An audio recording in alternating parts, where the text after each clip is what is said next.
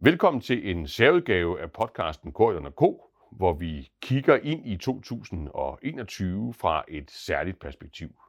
Vi prøver at se nærmere på tre politiske ledere, der vil sætte scenen for det, der sker for dansk erhvervsliv, for Danmark og også for resten af kloden. Den leder, vi skal øh, prøve at kigge lidt i kortene øh, i dag, øh, det er Angela Merkel, øh, som jo er i den lidt særlige situation, at, at 2021 øh, lige præcis for hende jo bliver et, et farvelår, et afskedsår. Hun stopper øh, som tysk forbundskansler, øh, som formand for sit parti, øh, CDU, og jo også som den, den uformelle og i meget høj grad reelle leder af, af EU, øh, af det europæiske samarbejde. Men at prøve at kigge på, øh, hvad det er, hun efterlader sig, og hvad der kommer til at ske øh, efter Merkel, kan jo få stor betydning, øh, både for, for Danmark og for dansk øh, erhvervsliv. Og til at hjælpe mig med det, øh, der har jeg vores Bruxelles-korrespondent Louise Witt, øh, jeg har vores cheføkonom Sten Boken, og jeg har vores udenrigsredaktør øh, Hakon Redder. Velkommen til jer. Tak. tak skal du have. Skal vi prøve at starte med at, at lige få, få, få på plads, hvad er det for en leder, vi siger farvel til, Louise Witt? Det er jo, når du sådan øh, varmer op til topmøde øh, og prøver at, at hjælpe os andre med at forstå, hvad er der på, på dagsordenen, så starter du vel som regel med at kigge i retning af, af Berlin og Merkel øh, for at, at, at få kilderne på plads og gætte på, hvordan vil man tilrettelægge øh, den beslutningsproces, der skal ske hen over som regel nattemøder. Ikke? Hvad, er det for en, hvad er det for en uformel leder, vi siger farvel til? Det er jo helt klart en af de første, man vender sig mod og har været det længe. Altså hun har siddet i over 15 år nu. Hun er den længst siddende af alle, de 27. Mm-hmm. By far. Hun har nogle af, øh, overlevet nogle af dem øh, flere gange. Jeg mener, Hakon skrev noget med, at der havde været syv italienske premierministre og Lars, og, og Lars Løkke kom tilbage to gange. Præcis. ja. Så på den måde er hun jo bare i den lange tid, hun har siddet, men også i den person, hun er. Altså hun har på en eller anden måde formået at forbinde det at repræsentere Tyskland, tyske interesser med det europæiske perspektiv. Altså der er sådan en mm. fornemmelse omkring hende af, at hun også har det europæiske perspektiv med sig. Mm. At hun ikke kun er Tysklands leder. Det er hun jo selvfølgelig at repræsentere tyske interesser, men mm. også det europæiske. Mm. Og derfor har hun også selv gjort sig til en lederfigur, en samlende figur. Mm. Og så også fordi hun jo repræsenterer øh, den her meget sådan konsensussøgende stil, midtsøgende, konsensussøgende, altså en, der samler. Mm. Ikke en, der sådan øh, åbent går ud og øh, er meget konfliktsøgende eller råber og skriger, men tværtimod ligesom venter og lader alle de andre tale, og så kommer hun og på en eller anden måde får det samlet til sidst. Får det til at lykkes til sidst. Og det har hun vel gjort i meget høj grad også her i, i sidste heat, og det vi har jo tysk formandskab for, øh, for, for EU, og det, der er vel for alvor kommet nogle beslutninger igennem røret i den periode, er det ikke rigtigt? Hun har haft et formandskab nu her i efteråret 2020, mm. som jo har været helt anderledes, end jeg tror, hun selv havde regnet med. Hun havde lagt op til, at hun skulle øh, øh, bygge vindmøller og tale om grøn energi og sådan noget. Det har selvfølgelig også fyldt noget, men det er jo klart, at coronakrisen har vendt fuldstændig op og ned på det. Mm. Og øh, det så faktisk ikke særlig godt ud. Helt frem til december var der jo ret meget krise, både omkring den her store øh, budget- og krisepakke, mm. og som klimamålet. Der var usikkerhed helt frem til toppen i december, om det overhovedet ville lande. Og det landede hun så inden for få uger. Både den her store øh, budget- og krisepakke, mm. et syvårigt budget og en stor fond på 750 milliarder euro. Mm. Øh, også et klimamål for 2030, som jo også var ret usikkert, om det kunne komme på plads. Mm. Og så samtidig lige her juleaftensdag også en Brexit-aftale. Det er jo klart, det er ikke hende alene, Nej. men det er under hendes formandskab. Ja. Så der må man sige, at hun virkelig slutter på toppen i europæisk sammenhæng. Ja. Men selvom hun ikke kun tænker på, på sit eget land, så er hun jo tysk forbundskansler, øh, Hakon Redder, og det, det bliver, holder hun op med at være. Øh, skulle vi lige prøve at få, få etableret, hvad der kommer til at ske over de næste, næste måneder i, i forhold til at få en, en ny leder af CDU, og senere en ny forbundskansler, og jo og så et mere åbent spil i Europa. Hvordan er det, skakbrættet ser ud i, i tysk sammenhæng? Ja, de første træk på skakbrættet, det bliver CDU's interne proces. Øh, de har et par gange i løbet af det forgangne år i 2020 forsøgt at forvalte en ny formand, fordi den kvinde, som øh, Merkel selv i gås øjne sat ind som sin afløs Angret Kamp-Karrenbauer, opgav efter få måneder, men hun har så været tvunget til at blive, blive siddende, fordi et par et par af disse delegerede møder i CDU er blevet aflyst undervejs på grund af corona. Nu holder de et, øh, et digitalt møde den 15. 16. Øh, hvor de stemmer om den nye formand. Der er tre kandidater, hvor ja, man nok kan sige, at der er ikke rigtig nogen af dem, der er kendt uden, uden for de tyske grænser. Mm. Øhm, det, og så skal de efterfølgende indsende det per post. Sådan er det altså også i Tyskland. Først laver vi noget digitalt, så per post. Det er så mm. måske et udtryk for, at de heller ikke er nået så langt digitalt, mm. som de fleste andre lande. Så får vi en ny formand for CDU. Bliver det den næste tyske CDU-kanslerkandidat? Det ved man ikke nødvendigvis. Det ved man heller ikke. Nej. Fordi den mest populære i den kristdemokratiske lejr er faktisk i øjeblikket Markus Söder, der er ministerpræsident i Bayern. Øh, og der er også CDU-medlemmer, rigtig mange af dem, der peger på ham. Fordi det, de, han er fra Søsterpartiet. Han er fra Søsterpartiet, ja. øh, som jo er hjemmehørende nede i Bayern. Mm. Man har før, man har to gange før forsøgt i kredsen af, eller topartikredsen CDU-CSU, at pege på en uh, øh, CSU-kandidat. Begge gange gik det galt, der vandt SPD magten i, i, i Tyskland, men i øjeblikket har man altså tre kandidater fra, øh, fra CDU, som man ikke rigtig nogen har på fornemmelsen, kan på nogen måde udfylde Merkels rolle. Mm. Øhm, men de er nødt til at vælge en, og så skal CDU og CSU i løbet af foråret og sommeren sætte sig ned, spidsen af de to partier og snakke sammen om, hvem det er, man vil køre på banen. Og det vil så også spille ind på, hvornår Merkel reelt træder tilbage, fordi det tyske forbundsdagsvalg, altså det store valg, er først den 25. september. Øh, og nogen siger, at Merkel træder ikke tilbage før, men vil det ikke være mærkeligt at have en kanslerkandidat fra sit eget parti, som ikke får lov at få den effekt, det er at mm. være kansler op, op, op til et valg og ja. shine, ja. Og, og kunne udstikke, hvad det er, man gerne vil. Ja. Så der spekulerer så at sige, om vi kommer til at miste, hvis man kan sige det på den måde, Europa, Danmark, Tyskland kommer til at miste Merkel allerede i løbet af sen foråret, sommeren. Og, og i Bruxelles, altså man taler nogle gange om, at, at, at bedetæpperne begynder at, at vende nye steder hen, når man, når man kan se, at der er et chefskifte på vej. Det, det, det gælder mange steder øh, i, i, i virksomheder og i partier, og vel også i sådan et, et system som EU. Og, og hvad, er, altså, hvad er stemningen, når du, når du bevæger dig rundt i, øh, i, i EU-systemet, du så vidt, øh, i, i forhold til, til bedetæpperne lige i øjeblikket? Er de begyndt at pege andre steder hen, og hvorhen? Jeg tror, man kan i hvert fald ikke overvurdere, hvor stor betydning Merkel har haft, og hvilken central dominerende figur hun har været. Altså, mm. det vil altid være svært at følge efter hende, og det er måske lidt ekstra svært nu, mm. hvor vi er midt i den her øh, usikre tid med coronakrise, mange spørgsmål om økonomien osv. Mm.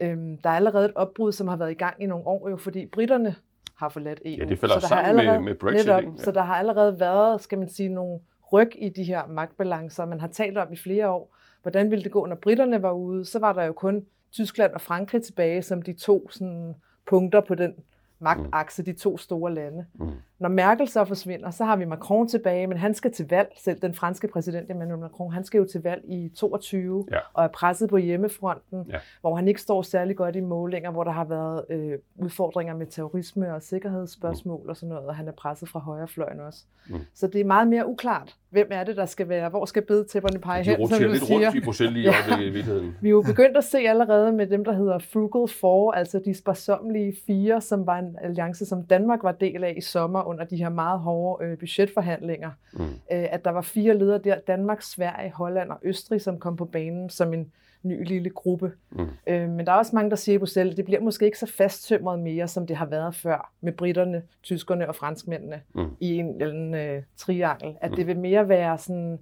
øh, fællesskaber efter formål. Altså, mere åbent magtspil i virkeligheden. Og cirkler alt efter, hvad for et spørgsmål det handler om, ja. ikke? og hvor interesserne vil gå mere ja. på tværs og ja. brydes. Og i nogle sammenhæng vil Danmark have nogle allierede, i andre sammenhæng nogle andre, og tilsvarende ja. for de andre lande.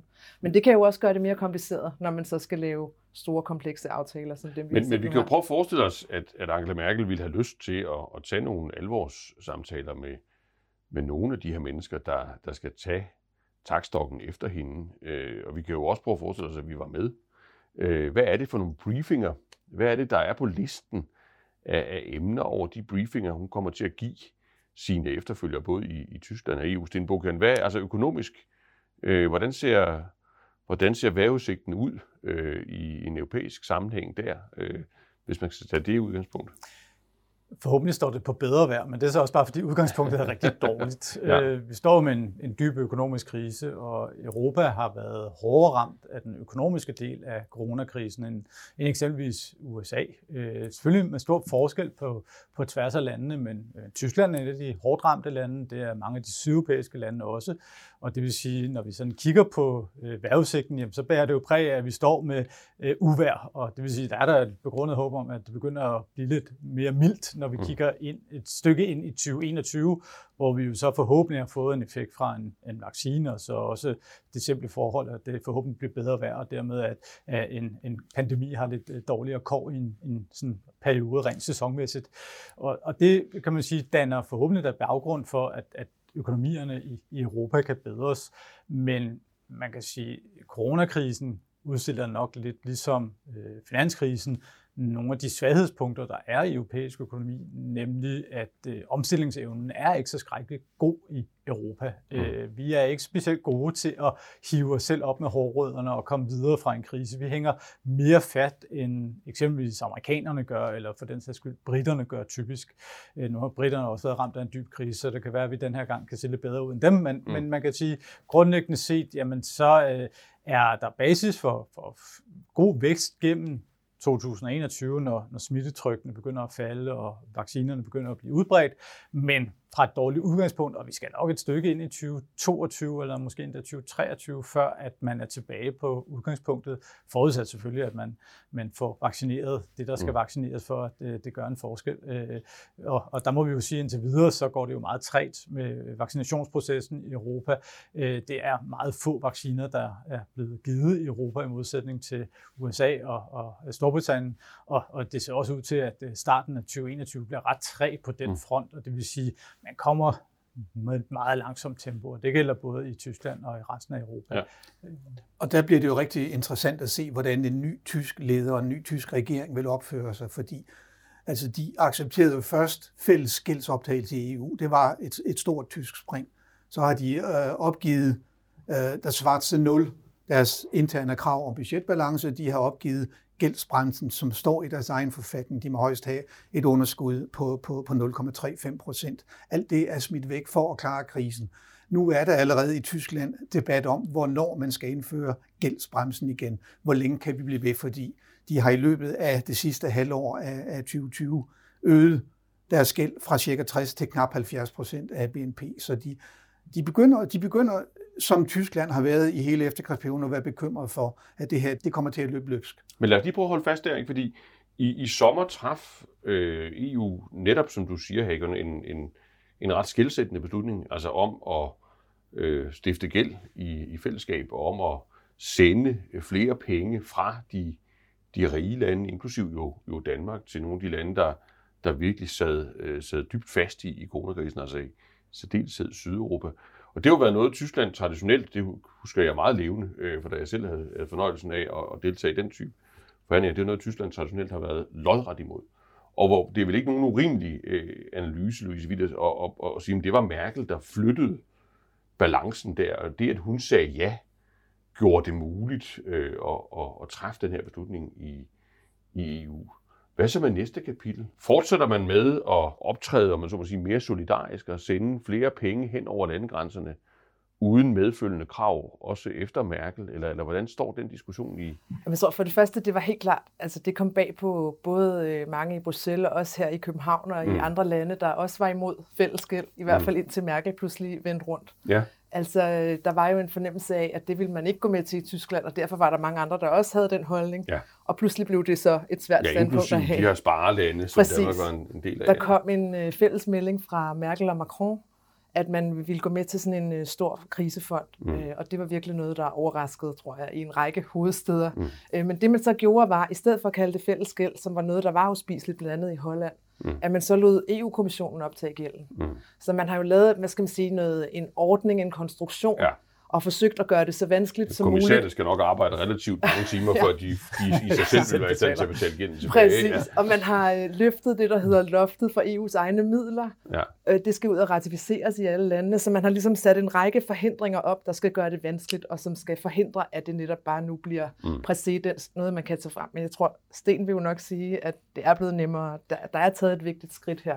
Jamen, der er ingen tvivl om i mine øjne, at, at det her det er jo det første skridt på en rejse, som vi er på vej i, på i Europa. Man så presset under, under statsgældskrisen, øh, hvor der ligesom var det her pres for at stifte fælles gæld eller lave fælles hjælp øh, mm. til de nødstedte lande. Dengang stod man imod, nu har man ikke stået imod, og i næste krise kommer man til at, at give det endnu et nyk i den retning. Det er jeg helt overvist om.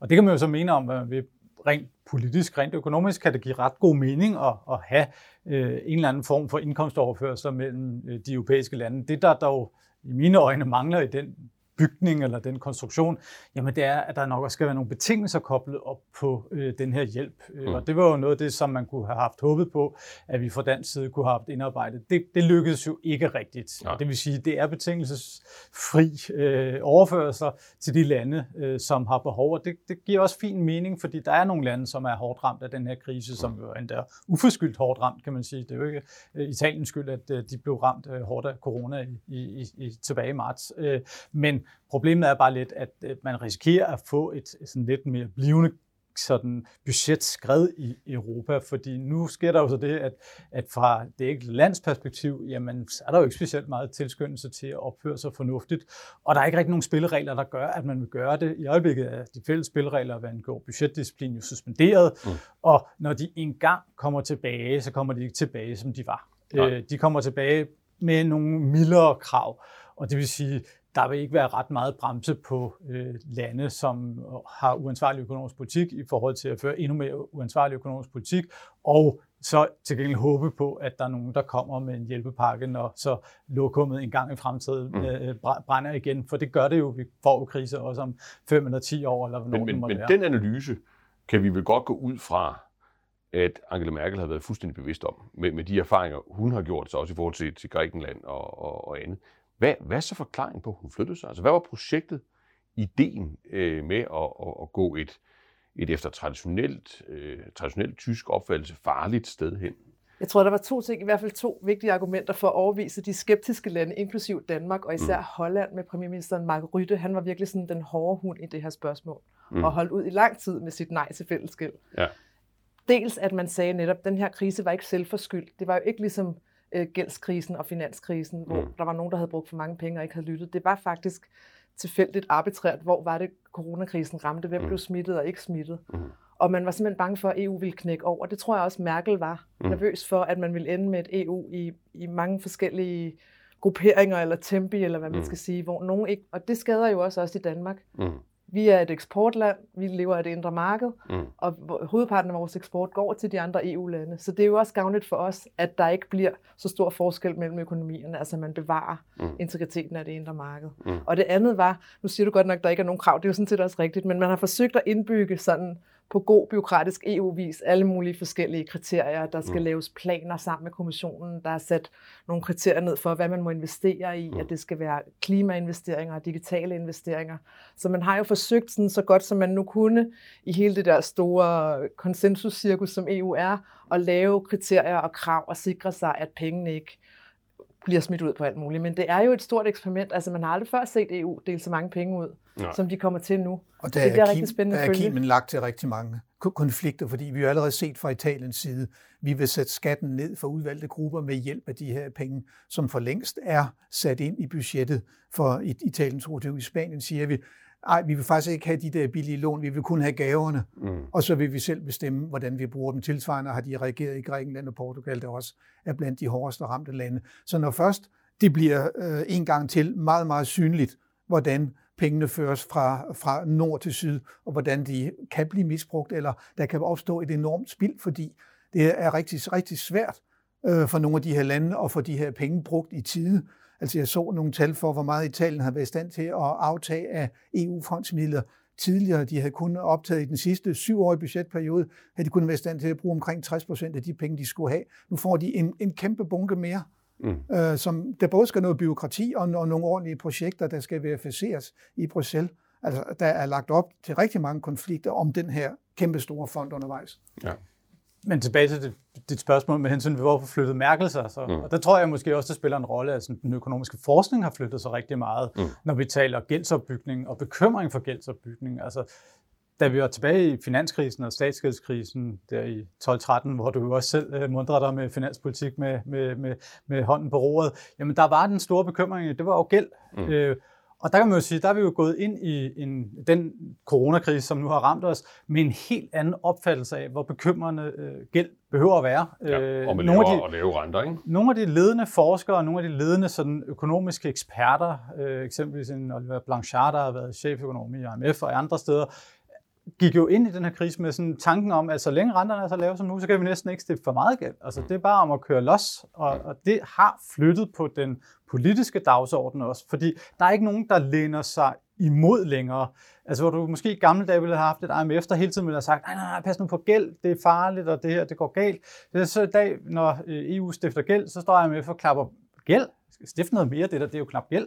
Ja. Øh, så man kan jo sige, på og den det samme måde... fra ECB og fra, samme fra, fra kommissionen. ECB, kommissionen, og, ja. hele tankesættet er bare i dag et helt andet. Mm. Og derfor tror jeg også, at, eller det var også efter min opfattelse en medvirkende faktor bag, at Merkel flyttede sig, fordi der var simpelthen bare ikke nogen på hendes hold tilbage. Ja. Øh, og, jo, måske Danmark øh, og, og Holland og, og Sverige og måske et par andre lande, men ikke ret mange, og det vil sige, så, så, så var det jo opportun for hende at flytte sig.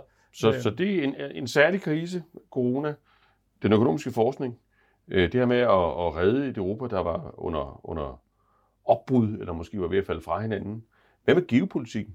Altså øh, det her med Kina og USA, der, øh, der slås om en ny verdensorden og, og EU's rolle i det Var, var, var den skakbrik med på brættet, tror jeg? Jeg tror i hvert fald, altså der har været, uden at vi skal gå for meget helt ind i Merkels hoved, så er alligevel lidt motivanalyse. Ja, ja.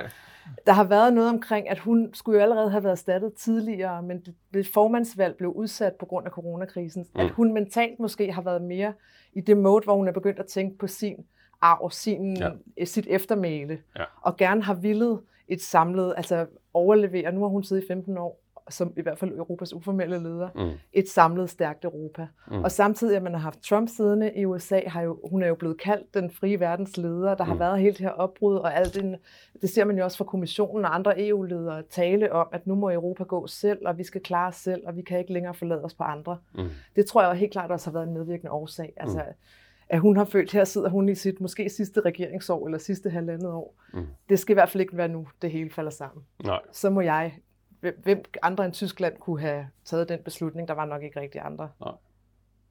Men lad os så forestille os, at øh, hun, er, hun er kommet i mål med, med de her ting. Hun skal alligevel give stafetten videre. Og hun skal give en briefing til måske den næste tyske kansler, øh, måske fra sit eget parti. Må det ikke også en afskedssamtale med Macron og med, med, med kommissærerne i, i Bruxelles? Hvad er det for en, en bunke opfølgningsopgaver, Louise, der så ligger øh, til, til den her mere spredte magt, magtkonstellation i Bruxelles. Hvad skal de i gang med? Jeg tror naturligt, så er der en cyklus, hvor øh, den, den nye kommission trådte til i december sidste år, så de mm. brugte hele det her år 2020 på at komme med en masse strategier og handlingsplaner ja. og målsætninger. Det, der også blev vedtaget her i december, var jo også på sin vis målsætninger, altså mm. klimamålet. Mm. Brexit-aftalen er jo stadig kun papir. Ja. Det er en skitse, kan man sige. Krisepakken har vi lige været rundt om. Den skal jo også føres ud i livet. Ja. Så hvis vi tager Brexit først, det er på en eller anden måde alle tegningerne, man har tegnet på papiret, men nu skal huset bygges. Nu mm. skal alt det føres ud i livet. Og det er jo første gang, man prøver det. Det er virkelig et eksperiment. Ja. Det er aldrig sket før, at et stort land har forladt unionen. Mm. Og der ligger altså den her 1246 sider aftale, som man så skal have gjort til virkelighed. Mm. Den skal forvaltes, den skal håndhæves, vi skal se, hvor meget vil britterne egentlig, hvad vil de egentlig, hvad vil EU-siden? Mm. Alt det skal jo komme til at fungere i praksis, og der ja. bliver helt givet en masse bøvl ja. undervejs. Øh, der bliver en masse spørgsmål om, hvor svidig er, hvor svidig er man på begge sider. Mm. Øhm, så det er jo en ting. Det andet er klimamålet for 2030, som blev vedtaget her i december. Mm. Det var kun målet, men ikke det, der hedder byrdefordelingen, som bliver det helt store slagsmål i Altså foråret. hvem der egentlig skal løfte opgaven Ja, hvilke lande og hvilke sektorer skal levere mm. hvilke reduktioner. Ja. Øh, nu har man så sat det her mål på mindst 55 procent i 2030, som er blevet tiljublet, alle er glade for. Men nu kommer hele hundeslagsmålet om, mm. hvor skal byrderne ligge. Og der er der overordnet en kamp mellem øh, lande som Danmark, som allerede har gjort meget, og som mener, vi skal plukke de lavt hængende frugter. Altså mm. vi skal starte i de lande, hvor der måske ikke er gjort så meget, og hvor reduktionerne vil være relativt billigere. Ja. Mens andre siger, de rige lande skal selvfølgelig gå forrest og gøre mere. For de så har der er sådan ressourcerne. Præcis. Ja. Så der er en principiel diskussion der. Ja. Og så en hel masse detaljer omkring sektorer og... Ja landene har jo også meget forskellige udgangspunkt, de har forskellige energimix osv., så, videre. så ja. der bliver et stort slagsmål i løbet af sommeren omkring ja. det. Ja. Kommer diskussionen om, om økonomisk styring tilbage, øh, Sten Hakon? Altså, kommer man igen til at tage fat i det her med, at der skal være nogle, nogle regler for underskud, der skal være nogle krav til de lande, der modtager penge, eller, eller kommer vi igennem hele 2021 øh, på en, en stille og rolig måde, uden at, at, at den der del af, af EU-systemet for alvor vågner op igen, tror jeg? Jeg tror, det begynder at vågne op i løbet af 2021, at den simple årsag, at øh, vi jo kun har suspenderet øh, reglerne i to år, og det vil mm. sige, at når vi kommer ind i 2022, så er vi tilbage til udgangspunktet, mindre noget andet besluttes. Øh, der bliver så nok besluttet noget andet, det vil i hvert fald være mit bud, mm. øh, fordi ellers så bliver det nogle mål, der er for langt væk fra, hvad der overhovedet har noget med virkeligheden at gøre, mm. og så er mål jo ligegyldigt, hvis man ja, for eksempel sætter 70% klimamål og ikke prøver at leve op til det, så er det jo ligegyldigt at have det. Øh, mm. Og det samme gælder jo også budgetmål. Hvis man sætter nogle budgetmål, som overhovedet ikke giver nogen mening, ja, så har det ikke nogen effekt. Mm. Så jo, jeg tror at det bliver et tema, men det bliver ikke et tema for selve 2021, al den stund, at, at der er der rimelig fri baner at slås på. Mm. Øh, der er ikke nogen Øh, regler som sådan, øh, der skal overholdes, og, og jeg tror, at rigtig mange lande kommer til at, at gå meget langt i kampen mod corona med finanspolitikken, og det vil sige, det bliver ikke sådan, at, at de enkelte lande kommer til at stramme finanspolitikken øh, i 2021, men, men de efterfølgende år, der bliver det da en kæmpe dagsorden, og øh, specielt for nogle lande jo en, en gigantisk udfordring, fordi det jo ikke kun er et spørgsmål om problemer her nu med deres økonomiske politik, men øh, en lang række lande, de fleste i Europa, har jo altså også meget store langsigtede problemer med deres økonomiske politik, modsat Danmark. Mm. Øh, og det vil sige, de kan ikke tillade sig at sidde den udfordring overhøre, selvom at øh, de måske har får lidt, lidt mere lempelige øh, vilkår at operere så, under. Så altså et billede, hvor man også i 21 vil være i stand til, at man vil få lov til at underskudsfinansiere sin, sin krigspolitik, øh, og en, en, en ny tysk kansler, en ny tysk ledelse, der, der vil skulle acceptere det, øh, Hagen, men er der, Altså, hvor, hvor, hvor lang er snoren fra, øh, fra sådan de tyske vælgers side og fra den og fra de danske offer? vælgere og fra de hollandske ja, ja, vælgere, ja. fordi vi kan, altså hvis vi tænker tilbage på dengang, vi fik indført Maastricht-traktaten, og de der lidt arbitrære krav, mm. henholdsvis 3% årlig budgetunderskud som det maksimale, 60% af BNP er gælden ja, som ja. det maksimale. Hvor kom de tal egentlig fra, og skal mm. de være anderledes nu? Så Sten siger, det kan godt være, at de skal lempes, mm. men du har jo stadigvæk rigtig mange vælgere, og dermed også regeringer i, i det nordlige EU, der vil lige pludselig begynde at tale om en overførselsunion, som var sådan et meget grimt ord en overgang. Mm. Det er det væk i øjeblikket, selvom vi nu har etableret en reel overførselsunion mm. i, i, i kraft af den her store pakke på 750 milliarder euro, hvor er en stor del af, af gaver. Og, og det er jo meget svært at forestille sig med den politiske udvikling, man har jo også i øjeblikket med nationalkonservative, der vil acceptere, at man sender øh, penge sydpå uden krav til højere pensionsalder, eller hvad det end måtte være. Fordi den der debat omkring, at de går på pension som 55 år i Italien eller i Frankrig, mm. den, den, den vil komme op igen, og, og det kan godt begynde, så begynder spændetrøjen i EU lige pludselig at snævre, og det kan vække EU-modstanden. Vi har jo folk herhjemme, i Dansk Folkeparti, der blandt andet snakker om, at vi skal lave en Brexit, når man har set i gås øjne, hvor godt det går i UK. Mm. Det er så endnu i den grad det gode at se. Mm. Men, men debatten vil være, hvis ikke der kommer øh, en, en, en fælles form for stram finanspolitik ja. i EU. Så der ligger en bremse på, på udviklingen. Men så ligger der vel om, omvendt en speeder, øh, hvor, hvor man fra fransk side gerne vil, vil, vil længere frem øh, i, den her, øh, i den her rejse mod, mod mere integration, mod, mod mere solidaritet, og vel også imod større pengeoverførsler øh, landene, øh, landene imellem. Og der får vi vel så en, en, en fransk præsident, som i hvert fald i en, en mellemperiode, inden, inden han skal på valg, vil, vil se ud som den stærkeste i lokalet i, øh, i, i Bruxelles. At, at, at, hvor, hvor meget skyts er der, er der fra Paris der i forhold til at udnytte det, øh, om man så må sige, udnytte den mulighed, det hul, der opstår efter Merkel? Der er i hvert fald ingen tvivl om, at der er kræfter i Frankrig og også i andre lande, som virkelig håber, at der er en åbning her, for mm. at kunne gå mere af den vej. Nu er britterne væk, og at der godt nok er der Frugal for og andre, men mm. det er jo ikke en dominerende faktor ud af de 27. Nej. Altså, de kan jo ikke blokere for alting. Nej. Det samme gælder på spørgsmålet om industripolitik, som også er et hit emne. Altså det her med, skal man gå videre med at opbygge europæiske kerneindustrier og sætte statspenge i at lave øh, batterier eller klimateknologi eller hvad det måtte være. Det er jo en anden sådan klassisk strid, som på en eller anden måde, øh, hvor balancerne kan skifte nu, ikke? Mm. hvor der har været, britterne har stået øh, centralt placeret i nogle af de her diskussioner. Nu er de ikke med mere, og når man så heller ikke har Merkel som sådan mm. den stabiliserende kraft, øh, der er helt klart, øh, tror jeg, mange interesser, der sidder og håber på hver sin måde, at de kan ændre på de balancer der. Ja. Og det var jo, jeg hørte uh, Piketty i et uh, digitalt foredrag for ikke så altså lang tid økonomen Thomas den, den kendte, efter en meget, meget kendte, kendte økonom, der mente, at de fedtede fire, som vi også godt kan oversætte dem direkte til, nærmest skulle melde sig ud. De skulle bestemme sig for, om de ville være med i EU eller ikke, og hvis de ville være med, så skulle vi med til at betale noget mere. Mm. Men han placerede ikke Tyskland i den sammenhæng, fordi han sad nede i Paris på det her digitale seminar og fortalte, hvor gode, hvor gode venner og hvor enige de var nede sydpå. Og så skulle vi i Sverige, i Østrig, i Holland og i Danmark melde sig ud. Han glemte lige at fortælle, hvad Tyskland skulle gøre, fordi de ligger øh, på en eller anden grad ind imellem de her to, mm. to modstridende synspunkter, og vi ved ikke ret meget om, hvad den kommende nye kansler i Tyskland måtte, måtte mene, og hvorhen Tyskland vil blive lagt på det. Øh, og så er vi tilbage igen i det, jeg sagde før, at vi er interesseret i at være med i en overførselsunion. Ja, lad os lige holde fast der. Altså en, man, man skal have Brexit på plads i praksis. Man skal have de her fine, flotte klimamål udmyndtet i noget, der binder på, på landeniveau, så man kan se, hvor stor en del af regningen man, man selv skal, skal betale. Øh, og, og man skal på et eller andet tidspunkt også begynde at tale om, jamen, hvordan er det egentlig, vi fører økonomisk politik i, i fællesskab. Men du nævnte industripolitik som et, et, et andet emne, og, og de, her, de her dagsordner om, at hvis vi skal klare os i forhold til USA og Kina, jamen, så skal vi så skal vi stå stærkere i vores, i vores erhvervsliv. Der er vel også en reguleringsdagsorden, altså teknologiregulering og, og, og så videre, som kommer fra vores egen øh, EU-kommissær, øh, Margrethe Vestager.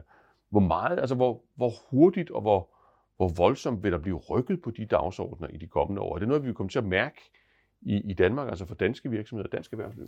Jeg tror i hvert fald, altså nu her efter vi har set en ny amerikansk regering, har de jo været hurtigt ude, både Margrethe Vestager og andre i kommissionen, at sige, det ændrer ikke på EU's egne ambitioner om at blive en stærkere spiller globalt. Mm. Og, og hele den her dagsorden over for Kina, at man har udnævnt Kina til en systemisk rival, og mm. at man arbejder på at skærpe værktøjerne i handelsværktøjskassen og de her ting, mm. det tror jeg, vi kommer til at se fortsætte, uafhængig ja. af økonomien. Altså det er helt klart, det er tydeligt en dagsorden for kommissionen og også for en række hovedsteder. At selvom der nu er en præsident Biden i USA, og man rækker ud og vil skabe en alliance, så vil man altså også gå mere selv. Det har ja. Vestager også været meget tydeligt ja. omkring. Hvis vi kigger på patienten, Sten Boken, altså øh, europæisk økonomi eller europæisk erhvervsliv, altså er det noget, er det noget der, der kan rykke, så når du, når du ser køligt på, på tallene, hvis, hvis der vil blive skudt mange milliarder euro i at opbygge øh, sådan globale nøgleindustrier, og er det noget, der er, er brug for i forhold til sådan sygdomsbilledet? Ja, man kan jo sige, at selvfølgelig vil det rykke, hvis du skyder en masse milliarder ind, men man skal jo så huske, at de kommer et eller andet sted fra, nemlig nogle skatteindtægter et eller andet sted i et system, som mm. jo så skal finansiere det.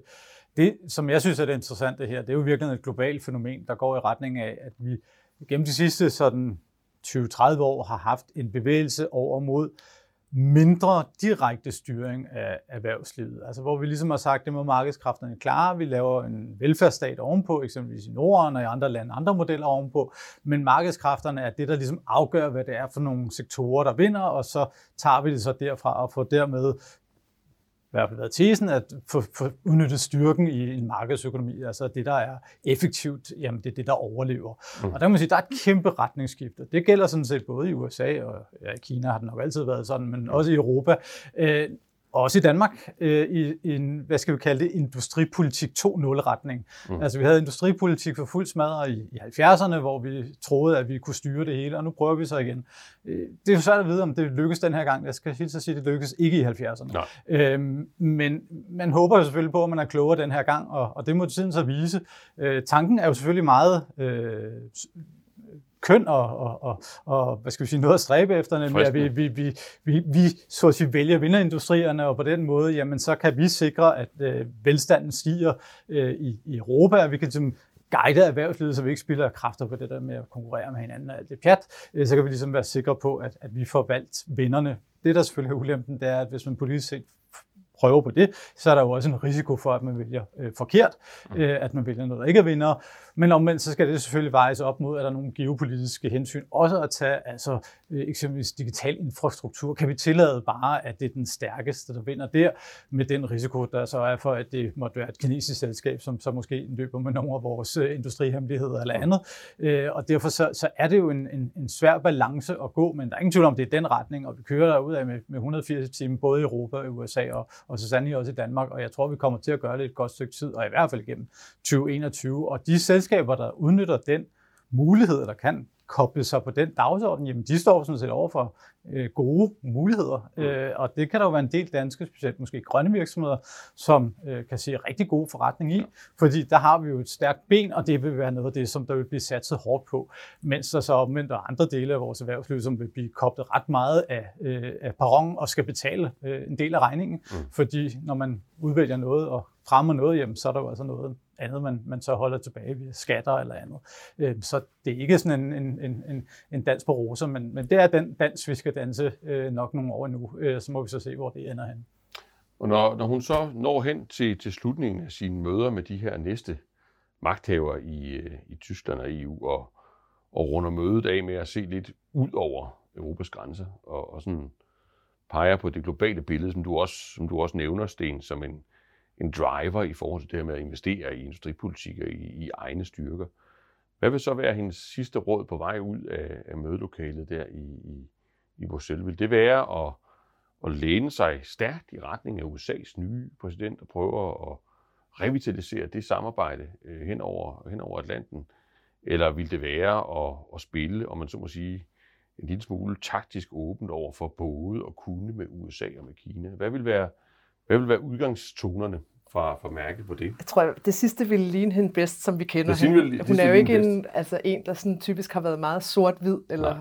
i sine meldinger. Nej. Men tværtimod en, der netop altid har gået efter samarbejde og konsensus. Og, Mm. Men jeg tror helt klart, at Kina, Kina er noget, der ligger hende på sinde. Altså hun havde faktisk planlagt et stort topmøde med de kinesiske ledere i Leipzig, som så blev aflyst. Mm. Og havde håbet, at det skulle være en del af hendes formandskab. Jeg tror i det hele taget, det er noget, der ligger mange europæiske ledere på sinde Ja. at forsøge at lave den her rebalancering, som der jo bliver talt en del om, men som vi ikke rigtig har set Og så meget i set praksis at, at gøre det der med at være, være klemt imellem de to magter og vende det om til en, en situation, hvor man, hvor man kan spille på begge heste eller med begge, begge parter. Jeg tror også, Europa har set sig selv som, altså man vil ikke ind i det her øh, Trump ekstremt konfrontatoriske handelskrigsspil, Mm. men man vil jo i virkeligheden gerne noget af det samme. Altså man vil jo også gerne tage lidt hårdere fat og ikke have, at kinesere for eksempel opkøber strategiske virksomheder Mm. i Europa, eller øh, kommer ind med statsstøtte, eller spiller unfair på andre måder. Mm. Man vil ikke gøre det på Trumps måde, men man, der var lagt op til, at det her år skulle være et år, hvor man også skulle tage mere fat.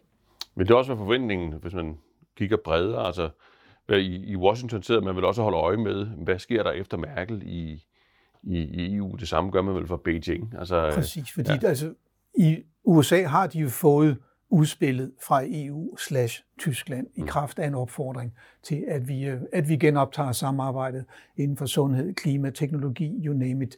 De har det hele med, og som Sten også var inde på, ikke? Altså, det er jo spørgsmålet om, man kigger til USA for det frie marked, hvor de store tech-selskaber vokser op, af sig selv, eller man ser over mod Kina, hvor de er vokset op i den grad i partiets skygge. Noget af det er ejet af partiet, og det er ikke altid nemt at vide, Mm. øh, hvor, hvor, hvor stor partiets indflydelse og ejerskab har. Men, men jeg fik nogle tal fra Holland for nogle måneder siden, der viste, at rent faktisk så har de købt sig ind i europæisk erhvervsliv i noget større omfang, end man ved, fordi det er sket via nogle, øh, nogle skyggeselskaber. Mm. Ikke? Og det er det, man, det er det, man gør i EU i øjeblikket. Det lå i, øh, i von der Leyen, EU-kommissionens formand, i hendes hyrdebrev til blandt andet Vestager.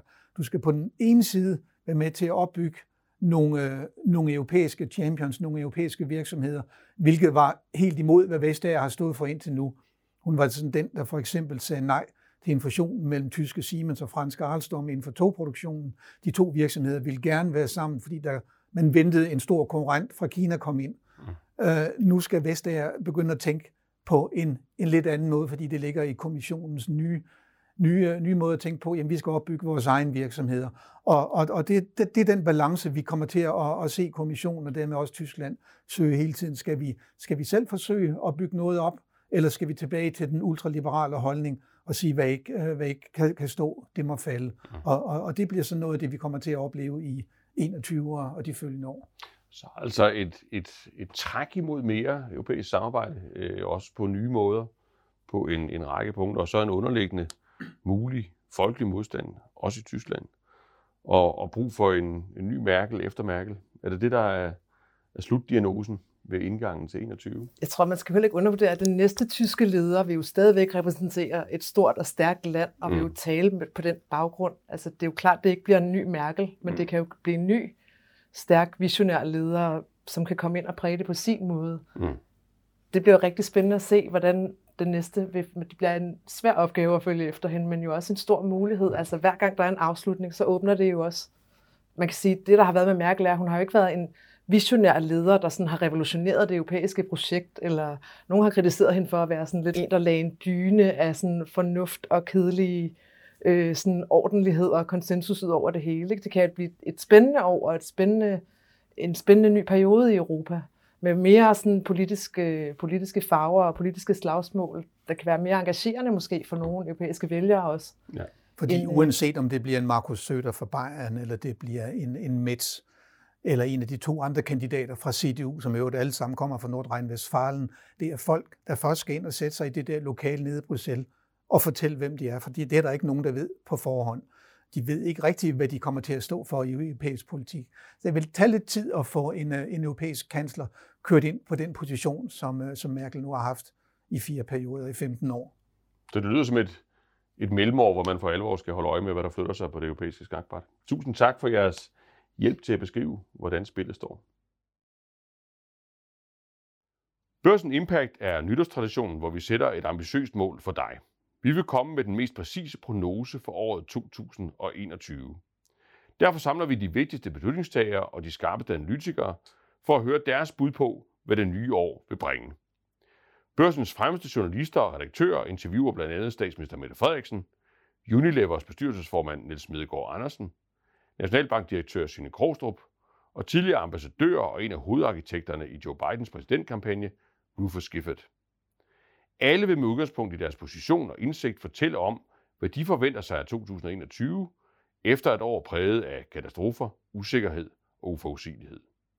Det sker gennem oplæg, samtaler og debat, og dermed deler de deres viden, indsigt og analyser med dig. Se med live, når det hele løber af stablen 20. januar 2021 i et nyt digitalt format. Tilmeld dig på børsen.dk slash impact 2021.